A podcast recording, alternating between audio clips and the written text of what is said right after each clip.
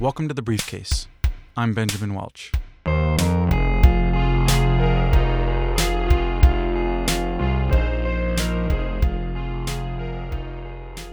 When I was 12 years old, I saw a little teen comedy in the theater called Angus. Now, I say little because it didn't do very well at the box office, it wasn't a huge hit. But when I run into somebody that's seen it, and there aren't many of us, it really stuck with them because it's a great movie. Now, I gotta break a few hearts here and just say that it's my favorite teen high school movie of all time. but but John Hughes. Yes, I know The Breakfast Club is amazing, but when it came out I was 2 years old. Angus came out when I was just starting junior high school. The soundtrack is fantastic. Both Green Day and Weezer have songs on it that aren't available anywhere else. I've listened to that soundtrack a thousand times. I even covered the Green Day song at my band's very first live performance ever. I was 14. So I don't think I'm being dramatic when I say that Angus kind of helped shape my high school experience. I decided to watch it again recently, you know, half excited, half afraid that it wouldn't live up to the legendary role it played in my youth. But for me, it did. No doubt a large part of it is nostalgia, but this movie has some serious heart.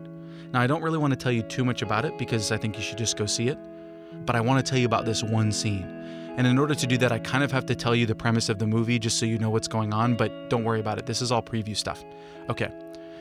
So Angus is talking to his grandpa, played by George C. Scott, who just kills. All right? And Angus is in love with Melissa Lefebvre, who's dating Rick Sanford, who just happens to be Angus's arch enemy. You still with me? Okay. Rick set up Angus and Melissa to go to a school dance together as king and queen, but it's a prank. Right? So Angus doesn't really know what to do. On the one hand, he'll get to go on a date with Melissa Lefebvre, but on the other hand, this could end very, very, very badly. So he's he's not sure he can go through with it. And he says, "You've got balls, grandpa, more than me." And his grandpa says, Angus, Superman isn't brave. Did you take your pill this morning? You don't understand. He's smart, handsome, even decent. But he's not brave. Now, listen to me. Superman is indestructible. And you can't be brave if you're indestructible. It's people like you and your mother. People who are different and can be crushed and know it. They keep going on out there every time. So good!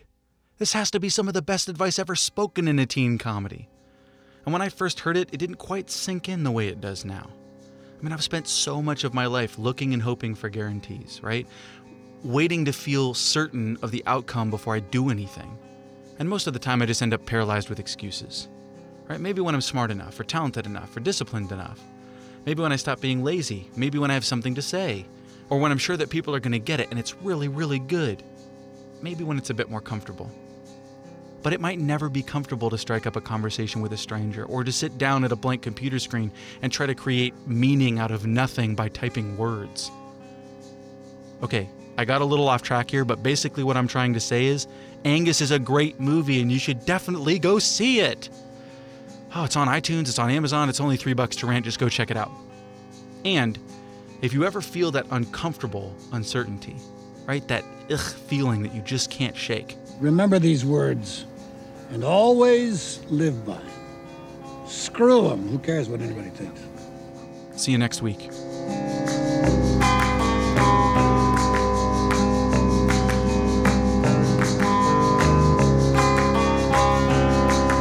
This episode of The Briefcase was produced by me, Benjamin Welch. You can find out more as well as download the music heard in this episode by visiting our website, thebriefcase.org. This episode of The Briefcase was made possible in part by Language. Language. It's the reason you can understand anything I'm saying, and it's awesome. To find out more, just Google language or ask your local librarian. Thank you again for listening, and remember, you do look dead sexy with that hand selected pocket square, but it takes heart to be a true gentleman.